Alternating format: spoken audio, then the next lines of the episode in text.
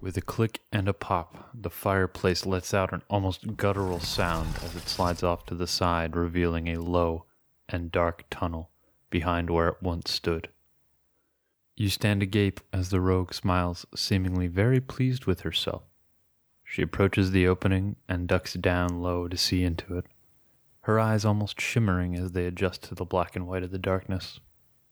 Nothing but a hallway. She calls back before she makes her way carefully, cautiously into the passageway. As you enter, darkness engulfs you, and you find yourself incredibly envious of your companions who are more adopted to the dark. With one hand upon the rough stone wall and the other on the shoulder of your companion in front of you, you begin to cautiously make your way down the cramped hall. After a few minutes of traveling down the passageway, you hear a voice whisper back, It opens to an antechamber, four large statues, and a metal door with a warded lock. Should be easy from here. A small ball of fire flickers to life in the palm of the dwarven cleric, and it casts a gentle illumination on the room. The soft fire glow touches all four of the statues, making them appear even more grotesque. They all seem to be bipedal with the wings of a bat, the horns of a demon, and carved flawlessly out of stone. Each one is in a different standing position. You sense no magic here, but you find the hairs on the back of your neck standing up and take notice that your hand is on the leather wrapped handle of your dagger. The rogue breathes in deeply and takes the first step into the room, eyes scanning the floor for anything out of the ordinary. She takes a careful step to the right before marking the floor with a piece of chalk and proceeding towards the door. She reaches out her left hand and motions you forward. You and the cleric take your first steps into the room and. Wait. Did it? No. No, you're just seeing things. You shake it off quickly and take another few steps towards the locked door. A cold sweat runs down your back as you hear the definitive grinding of stone on stone, and everyone stops. There is a short pause before you all turn back to the room and find all four of the statues in different positions. But more importantly, they're off their pedestals and five feet closer to you. Their claws are up, the wings are spread, and their fangs are bared. But to you, they're still indistinguishable from stone. One lunges forward at you with impossible speed and takes a swipe with its claws. Well, this is going to be bad. Roll for initiative.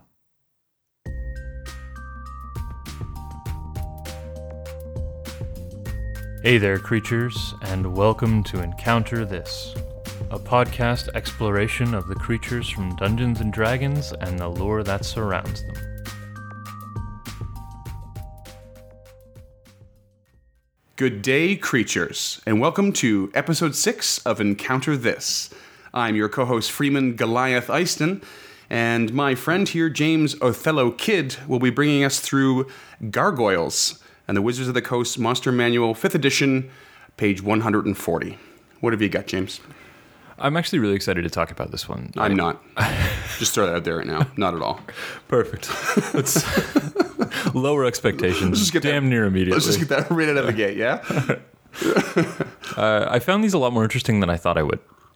There's a lot of a lot of stuff behind gargoyles that we never really talk about or go over as a culture. Mm-hmm. They've really kind of narrowed them down into a specific niche in D and D, which I thought was unique, like very very unique take on them. So in the five E canon, they're they're elementals. So they're not constructs. They're they're from the earthen plane, which again right away just blew my mind. Yeah, I actually I originally just from the visual idea of them, I kind of assumed they would be like a devil or something like that. Yeah, so they have a, a the whole way through. You'll see a really close tie to demons specifically. Okay, cool. Yeah. So they have a couple of, of things that just show up immediately in the monster manual, and that's their ability to blend in with stone and appear inanimate, even for years, which I think makes a lot of sense. It's something we all think of when we think of gargoyles. Tremendous patience. Exactly. Yep. They make ideal sentries, which again really fits into our cultural idea Mm-hmm. of, of what they should be. Yep. Where it starts to deviate is they have a very cruel reputation to the point where sometimes when they're carved from stone, they're used as decoys in architecture.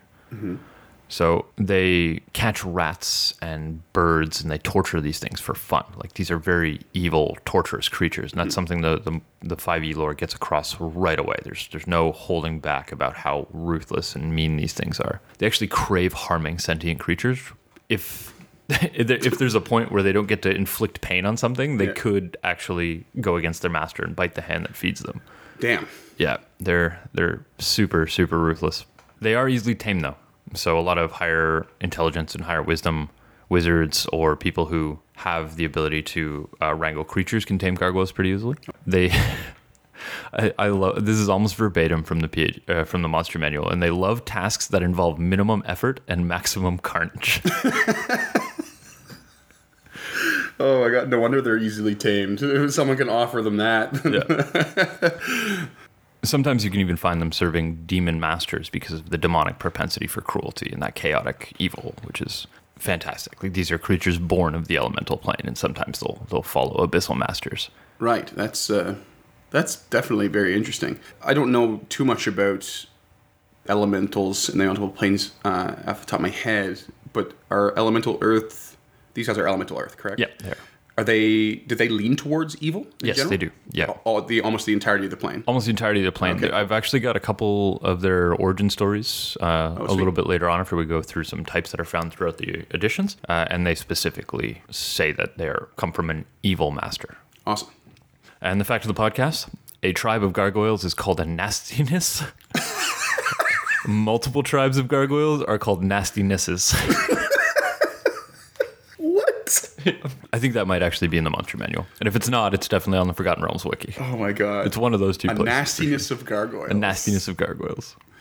That's so good. Or nastinesses. Nastinesses. Yep. It specifically spells out the plural. Forget murder of crows, everyone. it's a nastiness of gargoyles. Uh, They're fantastic. And there's some really cool variations of these guys that, that are found all throughout the variations of, of the game. So I'm going to butcher this, I can't wait. but This is this is our pronunciation butchering. Yeah. is that what's coming up. Capoacinth. Um, I'm with you. Ugh, it's it's an underwater gargoyle known for their love of torture. So out of this realm of creatures that are known for loving torture, these guys are specifically known for it. An underwater gargoyle. Yeah. Still earth elemental. I don't know. Uh, these actually never appeared in game. Okay. Uh, they appear in a book series called Starlight and Shadows by Elaine Cunningham. Uh, the book is called Tangled Webs, okay. but it is technically D and D canon. Do you know if they were like amphibious in their physical description at all, or do they have wings? I didn't dig that deep down, but I do believe I read that they have wings and that they help the, them propel through the water. Oh, Okay. Yeah. Interesting. Kind of like a manta ray's wings Sure, or something yeah. Mm-hmm. like that, I would imagine. Yeah. Uh, there's also a margoyle, which is from first and second edition. They're made of a rarer, harder stone. They're stronger than uh, regular gargoyles. They're the commanders of these nastinesses. The nastiest of the bunch, are they? Yeah. okay. They also speak gargoyle. Oh. Yep. Oh, here we go. Yeah. Only margoyles speak gargoyle, though. I don't think gargoyle is a language anymore, but in one and first and second E, uh, margoyles spoke gargoyle. Okay. Uh, but they also had their own independent language, like a Margoyle regional dialect of Gargoyle. Oh My God. Yeah. So the margoyles spoke margoyle and gargoyle. Yeah. Theoretically common. Oh god. Yeah. Okay. Continue. There's the Grist, which is the true gargoyle with air quotes. Mm-hmm. Uh, they first appeared in an AD&D module called Veil of the Mage in 1990. They could not speak, grow, or reproduce. They ate gemstones and coins.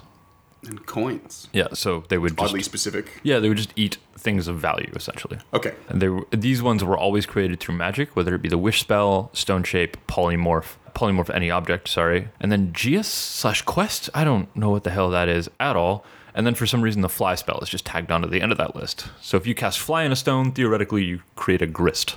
I think it's pronounced gas. Gas? G E A S. I Okay. think I, I recognize the word. Uh, it is a, a relatively no, well-known spell. I think. but I don't think it's used that often. It might be a higher level one. I would imagine it is.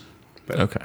In any case, yeah. Write in Uh, if you know anything about that. That's that's outside of my realm. Now these guys they have to be created through a, a spell. Are they still elemental in that point then, or you know what's their creature type in that regard? Uh, I was not able to find a creature type. There's not a whole lot of information out there on Forgotten Realms or any of the other D&D websites. Sure. Because they're specifically an AD&D creature, they did not appear in any other variations. Gotcha. So, and then the Gargoyle, which yeah, I just read that just just as you were saying it. just is amazing.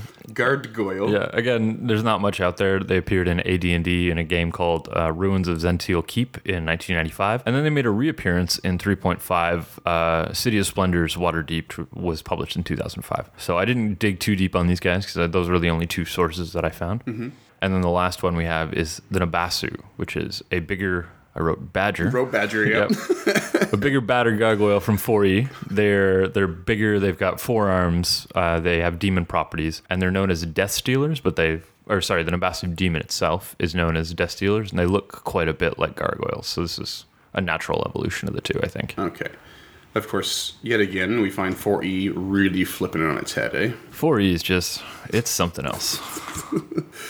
It's Isn't it, though? It's great. I, I really I like reading about it. I've never actually played a game, but I'm, I have been really enjoying reading about it. Yeah. Well, it, I mean, it, it might be the odd man out for the most part as far as the D and D editions go, but sometimes the odd man out comes has some really cool ideas or, or just you know im inspirations that you can mo- use moving forward, right? I actually constantly rob abilities from monsters in Yeah, fourth edition. Yeah. And I, I use that to help me homebrew bigger, badder creatures. So when you guys are facing down skeletons at sixth level, I'm pulling something out of the fourth Sure. e monster manual or giving them an ability from a different creature. Like I think all I've been trying to collect all the monster manuals and I think they're they're looking back is a great way to help look forward. Absolutely. So the creation myths listed in the player's handbook is that Ogremok, prince of elemental earth, as he walks, shards break off him that in time then form into gargoyles. So Okay. in Forgotten Realms, theoretically, this is how gargoyles are made. Uh, how much time? It doesn't say it's a it's one of those little side paragraphs. It's Okay. like four sentences, Sure. a little throwaway Yeah. lore. I'm guessing a long time. I would imagine so. I'd imagine there's a pretty good incubation period. Yeah, yeah. But Probably attributing to their patience and waiting and that sort of thing. I would imagine. Yeah, the patience of stone. But another creation myth that I found on f- the Forgotten Realms wiki was that a powerful mage gave life to the entire species of gargoyles. Okay. So that will actually be reflected a little bit later in the cultural lore, when which we're gonna just dive into now at this point. In in one of the gargoyle legends, there's plenty out there. Okay. These are these are a very pervasive thing in culture. The first thing we need to establish is that gargoyle comes from the French word gargouille, Gargoyle, which means gullet or throat. gullet or throat. So a gargoyle is a spout that's designed to take water away from a roof to the side of a building to minimize potential water damage. Right. Yes. Okay. The the yeah the mouth of the gargoyle. Yeah, Be exactly. flying out. Yeah. Yeah, so a trough is cut through them and the water usually exits the mouth of a stone sculpture, hence the name gullet or throat. Usually these are elongated to take water further away from the building, and that gives them this fantastical ornamental and artistic Yep. look, if they're not a trough, so if they don't specifically take water away from the building, they're actually called grotesques or chimeras. I recall the word grotesque as soon as you said it. Like I remember them being called that in something. I don't know where it's ringing the bell in my head, but yeah, Yeah. a grotesque on the side of like a gothic building. Yeah. So if, if it's ornamental, it's technically a grotesque, even though nomenclature has dictated that gargoyle is now synonymous. Right. But one of those troughs could not be called a grotesque because it has a purpose. Gotcha. So almost any animal can be found as a gargoyle, such as the lion's heads on the Temple of Zeus in Olympia. Uh, there were lots of chimeras, so amalgamations of different animals used as, as gargoyles to help with the elongated neck to make it a little more look a little more natural, a little more fantastical. And the ones on the on Notre Dame de Paris were chimeras, so they were these amalgamations of creatures. One of the primary theories uh, of establishing gargoyles was that they were used to illustrate the concept of evil, or is used as apotro apotropic devices. A- apotropaic. Apotropaic. This is my new favorite word. I didn't even know this was a thing, but it means to magically ward against evil spirits. So like a horseshoe over the the Yeah. the a house like is Okay, is is an apotropaic device. Potropaic? Apotropaic. R- right in with the fin- with the the pronunciation listeners. Twitter at us. Just Twitter at us, will you? Apotropaic. At Encounter Pod. At apotropaic pod. You can find some really cool looking ones on the Wikipedia page. There's one on uh, Paisley Abbey specifically, uh, which is in Renfrewshire, Scotland. During its refurbishing in the early 1990s, they re- replaced the typical grotesque with a gargoyle of a xenomorph, which looks so Oh cool. yeah, I've seen that. This is a real cathedral in Scotland that was just like, yeah, fuck it, we're going to throw in a Ridley Scott creation That's amazing. or an H.R. Geiger. Giger? H.R. Giger? Geiger. Geiger. I think it's Geiger. Geiger? Whatever it is, we're going He to made the get flack Geiger for counter, it. didn't he? No. Nope. Shor- shortly. Yep, Shortly, yeah. Surely. And so we'll so, by definition, the word gargoyle just represents a aesthetic stone work on like a, a, a building or a temple or something like that, but also has a use. traditionally now any of it can be a grotesque or a Right. gargoyle or a boss or, or really whatever. Gotcha. Um, but initially, yes, uh, a gargoyle were were just ornamental troughs essentially, Okay. water spouts, rain gutters, fancy fancy fucking rain gutters. Fancy ass rain gutters. Do you think we can we can? Oh, uh, maybe you're gonna get into it. Can we uh, attribute these to the financial success of old religion? Why these existed on the sides of buildings? I mean, they would have been a really costly thing to create at the end of the day, would they not? These sculptures, these elaborate sculptures. for the Yeah. function. I think so. I mean, You know, like like like the, the Sistine Chapel. You know, like that dude's getting paid a lot. Da Vinci's getting paid a lot to create that sort of thing, right? And it's usually funded by some sort of religious institution. Do you think it's because of these old religious institutions that gargoyles probably exist at all? I think they probably helped popularize them. Mm-hmm. I would imagine that initially they were just used as fun ways to make these troughs look cooler. Okay, sure. Like- Because I, I mean, I don't, I don't know if I'm accidentally making it sound like a negative thing, but historically, religious institutions were very big patrons of the arts, right? So that's why I'm led towards thinking maybe that's the case. Like, would these things have existed? Because they do they not mostly exist on religious-based buildings to a degree? There's uh, also a lot of capital buildings as well. Okay. Um, I mean, I guess probably the first example uh, in, on the Temple of Zeus in Olympia would, I guess that would be a religious building, but it wouldn't be something religious like we think of today. Maybe religious is the wrong word. Maybe we're like spiritual authority uh, or entity of some kind. I think religious is. Because even capital buildings back then Right. would have had so much influence from whatever church would have been in the area at the time. or pervasive belief at least. Sure. Yeah. Yeah. I I think I guess that adds up. Just speculating, I guess. Yeah. Yeah, I I never really put too much thought behind it. I just kind of always thought it was like, oh, this is a thing we have to do. Let's make it look sweet. yeah. Let's put a little aesthetic on our efficiency. yeah, but you're right. That that excess in currency that probably came from from religious mon- monetization of some sort. Yeah, fair enough. But I'm going to take you back to ancient France where I'm going to start butchering words. I love going back to ancient France. So Saint Romanus, former French chancellor of Clotaire II, bishop of Rouen, and Merovingian king, used to tell stories of how he freed Rouen from a monster called a gargouille or a goji. It is said to have a dragon head, wings, and breathe fire from its mouth, and was subdued by a crucifix. Saint Romanus took the creature back to Rouen, where he burned it, and everything turned to ash except for its head and its neck because of it, the tempering of it due to its own fire breath. The head was then hung on the wall of the newly built church to scare off evil spirits. And this is where, theoretically, the origin of the gargoyle comes from. Wow. So it it's like there was just one. There's just originally. one. There was just Yeah. this one offshoot monster that St. Romanus. Saint Romanus, thank you, Such a good name. that Saint Romanus defeated, Yeah, and but could not, ultimately could not completely destroy, exactly. and it became a representation of evil and evil spirits. Yeah, he Vlad Vlad impalered this thing, like just hung the head on its Yeah. wall to ward off. Like this is this is the kind of shit that's gonna come. And how beast of this monster it must have been if they believed it would ward off other evil spirits. Like this must be a pretty high up, like powerful creature. If there's only one of them, I, I guess it Yeah. kind of has to be right. And so if other evil spirits see it, they must know it and see that it's defeated and Yeah. be scared, yeah. so this is probably all hot garbage. I can almost guarantee that this Sure. never happened. Uh, really? Really? All but guarantee. You're here to hear here first, listeners. it's pretty unlikely that this story is true. However, Saint Romanus, uh, Clotaire II, Rouen, Merovingian, these are all real things that happened. Uh, Rouen is actually a city that's still around today in northern France. Mm-hmm. But the, the killing the fire breathing dragon like monster, probably not true. Well, you know, can't win them all. I, I mean, I'm, I'm willing to change my mind if somebody can send me evidence, like Yeah. real. I don't want to say skeletal remains, but uh, no, send me the head and the neck of this this gargoyle that Saint Romanus constructed, and we'll we'll we'll produce a retraction. Promise. Yeah. Traditionally, gargoyles are represented as one of two different types of creature.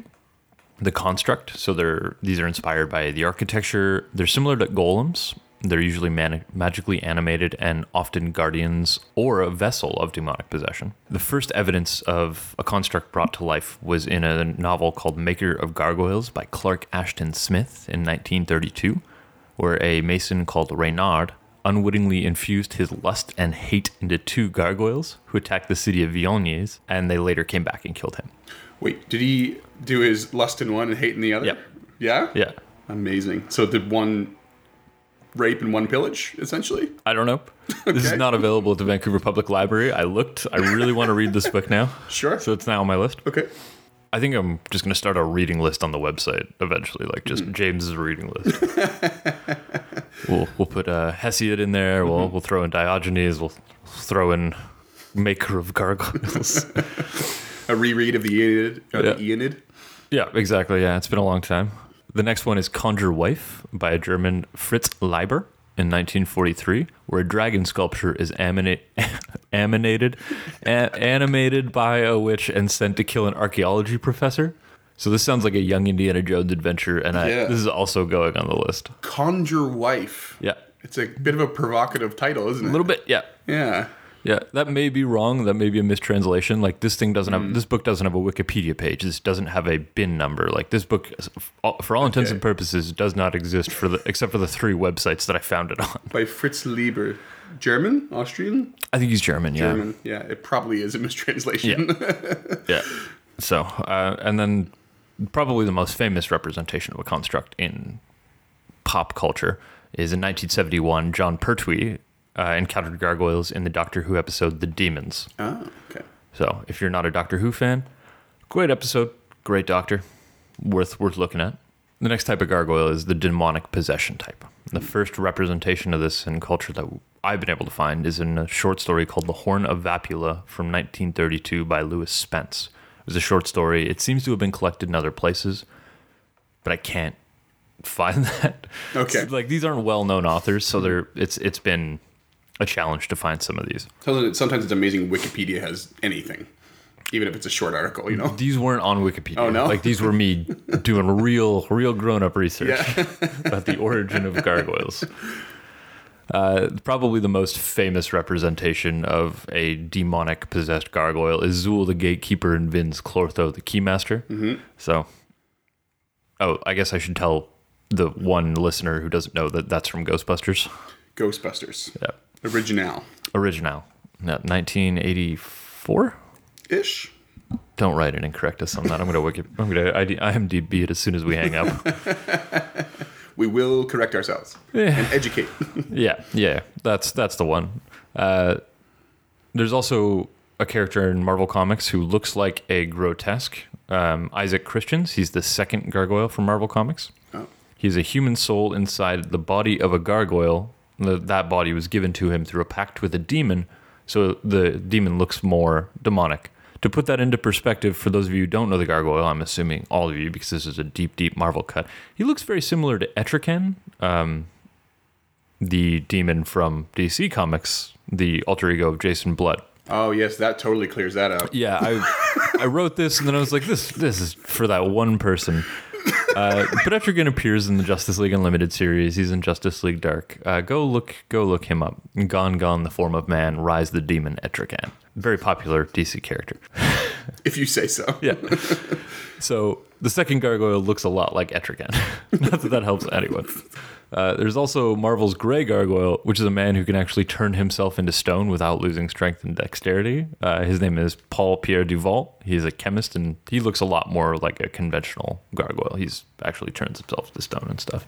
He's a villain. He's not a great, great. He's not a very well written character. Okay. Yeah, I don't, I don't recommend. like- Sometimes they just need filler villains, you know? yeah, he's he really is a filler villain. Like I think he fought Daredevil and Spider Man. He may have become a member of the Defenders, but I may be confusing that with the Gargoyle too.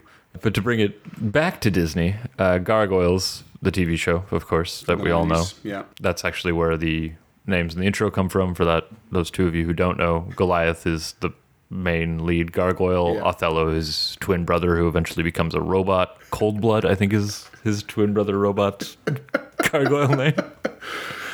Uh, yeah, no one knows the show. It's it's a bit of a cult classic. Anyway, I don't think it was ever renowned for being extraordinary at the time. No. I remember growing up with it and loving it. Um, Keith David does a voice in it. He does Goliath's voice. does Goliath. Yeah, he's so good. Um, and it's slowly been gaining occult traction lately. I was actually just yesterday reading an article on this, and I don't know if you know this yet, but Disney's new premium subscription channel, they officially announced they're going to have the Gargoyle show on It's it. so good. And like, there's a bit of hope, you know, amongst the internet that uh, that they might gain a little traction, and there's because there has been a bit of a, a, an increase in interest in it. Yeah, I think it Um, was only two or three seasons. People are hoping that Disney will like maybe we can re- revivify that franchise, which I think would be cool. They've been doing a lot of interesting things in the comic books. Oh yeah, Um, so there, there are some gargoyle comic books out there. I didn't touch on this in the article. Like based on the Disney show? yeah. Oh yeah. Yeah, yeah. So um, Brooklyn gets married to somebody and has a kid called Tennessee, and they have another kid called Katana. Like, it's it gets weird. It's yeah, Books. but it seems to be really popular. Fingers crossed, everybody. Yeah, it's it's definitely worth it. So these are two pretty different things that we've been talking about between culture and history and and Dungeons and Dragons. All all three of these don't really line up. The big differentiator is that they're elementals in D&D and clearly evil. That lines up a little bit through the demonic possession and through some of those earlier work, but later in pop culture it, it doesn't really follow through. So we have examples like Hugo and Victor and Laverne from Disney's Hunchback, and the Gargoyle Race uh, from the movie I Frankenstein, uh, Gargoyle Quest for Game Boy. Like these aren't evil creatures. The Gargoyle TV show, they're not evil. They're more of a nuisance than anything, really. I guess I guess they're evil in Castlevania, so that, that kind of holds up. they do tend to hold the demon edge that they had in the original literature through D&D with the with the touch on the Nubasu gargoyle in 4th edition, which I thought was a really nice touch. And the maker of gargoyles seems to really be the closest to the representation of gargoyles in 5th edition specifically. But again, that's still on my reading list. I cannot confirm or deny that.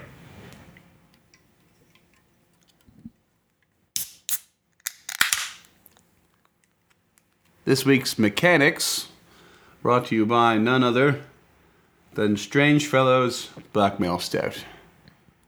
And my hangover. And our 12 hour Dungeons and Dragons session yesterday. Yeah, just l- p- little peek behind the curtain today, listeners. We're, we've been honest with you the whole way. We might as well just keep being honest with you. We played D and D Ghost of Salt Marsh for damn near twelve hours straight yesterday, and drank drank enough to drown several fish. So I'm a hurting unit today. I'm getting better. I think our I think our delicious ad break is going to get me there. But uh, if you hear any discrepancies or any low energy, it's It's because of our dedication to Dungeons and Dragons and beer and, and learning more about Dungeons and Dragons through exploration. through pure, unadulterated exploration. There's also six of us, and we crushed a six foot party sub, which I'm just so proud of. Yeah. Feeds 20 people my ass. Yeah, absolutely. All right, mechanics. What we got? Yeah, so let's talk about mechanics. The Gargui mechanics. The Gargouille. Oh, quick side note. I th- was thinking earlier, but I didn't want to interrupt you. Gargui means you said throat or gullet, and it's very close to grenouille, which is frog in French, and they make very throaty sounds. I wonder, probably the same I root wonder word. if there's yeah, probably a connection there etymologically. Right in, Helen. Helen Zaltzman, please. Actually, I'll see you before this airs, so thank you for what a lovely show you put on. Lovely. So, gargoyles are a CR2 creature. They've got AC 15, all natural, 52 HP, so they're, you know, they're okay for a 2nd CR2 creature. Uh, they've got boosted con and strength, which make a lot of sense, and their int and their charisma are their dump stats. In fifth and fourth edition, they are monstrous humanoids. In third edition, nope, Backwards. nope, I got that, nope. Why would I write it like that? God damn it. Sabotaging my own dice. roll. They're elemental creatures in fifth and fourth edition, and monstrous humanoids in third edition. Monstrous. Yep. In fifth edition, they t- they speak Terran and Common. They have dark vision, immune to poison, uh, NDR, non magical, except for adamantium, which I thought was interesting. Okay. Uh, I learned while researching this. I don't know a goddamn thing about like silvered or adamantine weapons in fifth edition. I know it for Pathfinder, but I do not know how they work. Uh, that's okay because I, I read the monster manual page today. and noticed that right away, and I did a quick research on adamantine. So, So I- take I- take I it can away. fill you in. Take us for a spin there, Freeman. Uh, I thought to myself, yeah, I thought, you know, I'm pretty sure he's going to have Ogremok covered because I did see that um, and Origins and lore and stuff. But I thought Adamantine, I don't know shit all about that, so I might as well check it out. There's not too much on it, but it's essentially an extremely hard metal, har- the hardest metal. It is only found in really rare veins and meteorites, and it's usually turned into an alloy. I think using I know it uses ele- they use electrum in the alloy, and I think iron as well, but it's mostly adamantine. Extremely hard to work. Usually, of course, dwarves are the ones who can mold it, and uh, it is a very black color. Okay. Even as an alloy, regular light will shine off of it with a green sheen, and magical light it's like a purple and white sheen. Cool. Something like that. So I think the idea behind it is that it's so extraordinarily hard that even something made of rock such as a gargoyle or an elemental earth may not be weak to it, but any DR is going to be surpa- uh, passed by for sure. That's cool. Do you know how much it costs to coat something in adamantine, or is it is it ha- does it have to be forged in adamantine? Good question. I don't know that. Okay. What I do know is that it probably would be extremely costly regardless. There was actually some mention of the drow using it as well, and they would create adamantine weapons and armor and then magically imbue them. But the magic and the integrity of these weapons and armor would start to fall away if if they came in contact with direct sunlight, which I thought was pretty interesting. That is interesting. Drows are weird. Yeah, and the Gith also uh, had brought back uh, some essence or something from Limbo, which they were able to mold into adamantine fortresses. Oh, Yeah, so Weird. yeah, it's, there's a lot of weird, strange like origin of Givyanki or adamantine. Gizenai? uh, don't remember. Okay, probably the Um, Yanki. Something we'll we'll eventually dive into when we do cover the Gith, that's for sure. And there It's going to was take uh, a year. And I remember there- there was another small little section too. There was uh, about rumors surrounding adamantine, and it was said that if you mixed steel and mithril, it would create adamantine. But it's also a complete lie, and it's considered to be that dwarves would not make adamantine for anyone other than dwarves unless they thought it was very important, and so they would fake it using mithril and steel. I love that, and that's going in my campaign. that is super cool. Pretty cool, eh? Uh, do you have a reference for that? Was that the DMG? That was all in Forgotten Realms. so Realms wiki? some of it was not cited for sure, Okay. but some of it definitely was. still. Yeah. That's cool. That- I mean, that's, Interesting that's all flavor. Yeah. All around, really interesting. Yeah, that's great. So they have an ability called False Appearance, indistinguishable if motionless. Mm-hmm. Pretty straightforward. They have multi attack, bite, and claws, and it seems it all seems to add up. There's nothing really out there about the gargoyle so far, except for the margoyle. Speaking margoyle and gargoyle. Mm-hmm. But have you used these guys at all? Like they're they're a pretty simple creature. They're- I have not. Definitely have not. Uh, just reading the 5e lore today, I did have some inspiration. I like what you said earlier about how some of the iterations were created through magic only. Was it the wasn't the Margot, it was the Gist, I think it was. Gist, yeah. To me, that creature I think should be a construct as a type. I think in the end, and I kind of like that idea. I like the idea of playing with both. Maybe some are elementals and some are constructs created, uh, insp- uh, or cr- are construct construct creations inspired by uh, these elemental earth creatures. I loved reading some of this stuff about how they will dwell on mountainsides and in hills and that sort of thing in rocky terrain and not necessarily on the sides of buildings which they do as well but i love the idea that the gargoyles that you would see in your, you know your typical forgotten realms world are just the aesthetic creatures you'd find on, on Notre Dame, uh, and they're based on these horrendous creatures Right. inside. They are they are meant to scare you off or scare, scare trespassers away, kind of thing. But they're facsimile. Yeah, and I love the idea of like a you know something, several sculptures of different creatures unnerving a group of, of party or a, a group of PCs you know, as they climb a mountain or something like that. And it turns out gargoyles at the top are, are the only ones that are animated. And you know, an ignorant PC might not see it coming at all. They might see a harpy, they might see a yeti, they might see various creatures along the way, and, and really have not sh- have no idea what to expect. On the other hand, I also love that they do lurk on the sides of buildings and hide in cities and that sort of thing. And it im- immediately made me think of running uh, one shot or maybe a small campaign in a very Victorian style. Um, I love I don't know if you've ever played Dark Souls or in particular Bloodborne. Super Victorian, I have not. dark, gothic aesthetic and inspiration. Really, really cool. And I just all I can think is there's got to be disease-based ghouls, there's got to be vampires, and there's got to be gargoyles. And I just I love the idea of exploring that sort of mythos and setting. Like like classically Victorian and dark, like Vampire the Masquerade kind of shit. Abs- just Yeah. like that. Okay, cool. And probably even introducing a little bit of gunpowder. Interesting. That's always something I've been interested in, but it just seems like so much work. Yeah, I think you would have to be a lot of homebrew rules surrounding all of that, which is why I probably would only want to do a small campaign or just a one shot. Yeah. Just really, really lock it in. Uh, but I think it would be really fun. I think that's how I would want to explore, explore gargoyles most. Otherwise, especially mechanically, they don't seem they don't really interest me that all that much. Yeah. I do like all the adamantine stuff, but beyond that, you know, I think it uh, that can be applied to probably a lot of creatures. That's fair. Yeah. I would also really homebrew the absolute shit out of these guys to the point where they're not really gargoyles anymore. So my my big inspiration for gargoyles is that I went to the Toronto Royal Ontario Museum a few years back, uh, just on a visit home, and they had this big section of terracotta warriors, and I love the idea of just scrapping the idea that the gargoyles are these grotesque things and they're just animated statues that have a little bit of intelligence to them. So like the idea of the of, of the party finding this antechamber and then it just being filled with these statues of soldiers of the emperor's army.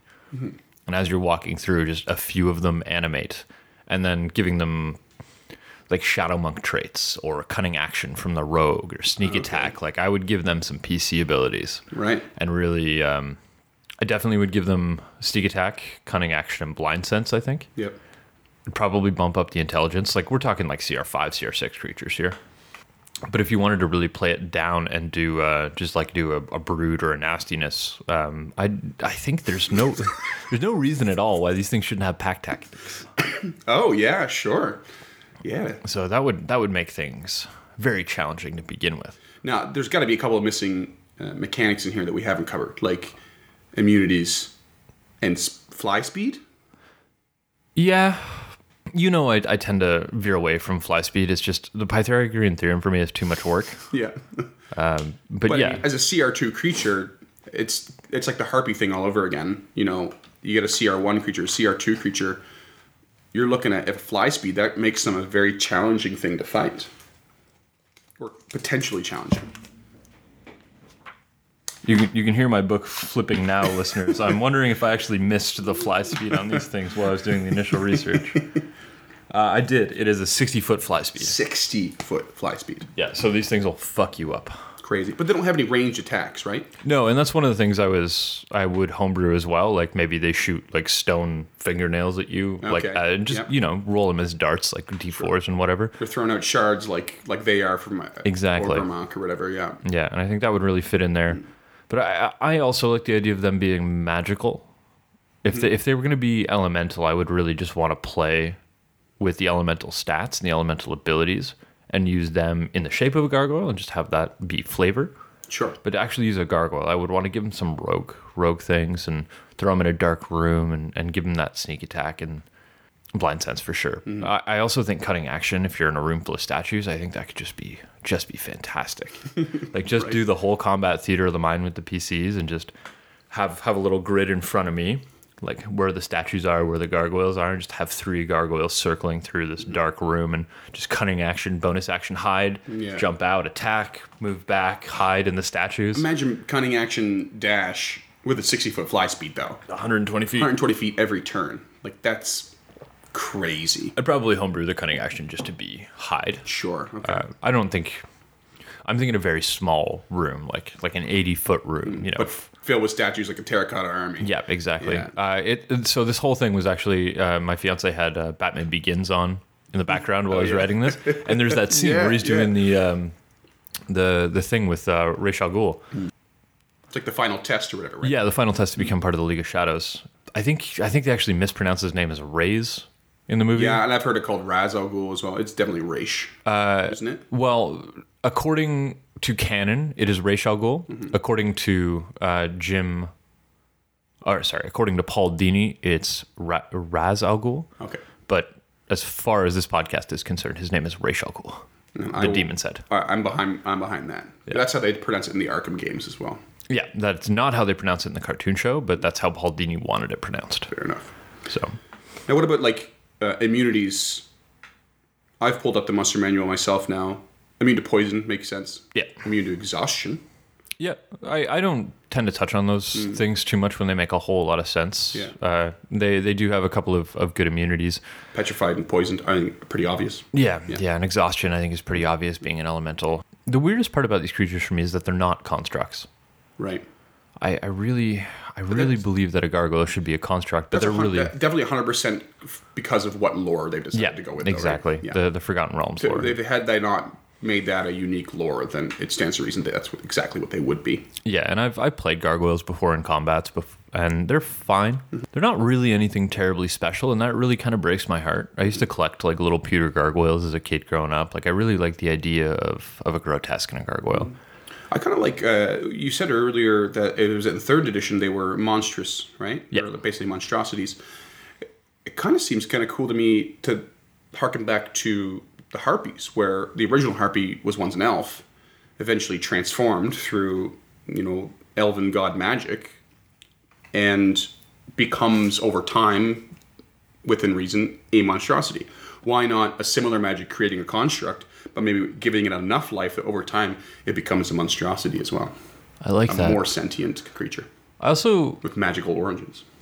I could also get behind the idea of like casting stone shape on a Nabasu demon or something along those lines, or Mm-hmm. polymorphing a Nabasu into stone, and then eventually it gets its shit together Right. enough that it can start to move and, and be a creature. You again. petrify a demon. Yeah, exactly. yeah. That would be really cool. So I think that's an interesting spin on it as well. Be a really really cool way to start and end a campaign. Yeah, absolutely. Yeah. Just the ultimate cliffhanger. Yeah. You managed to stop this team at the beginning, but lo and behold, he's come back as something brand new and wholly evil and dangerous. Was that Asimov's gun?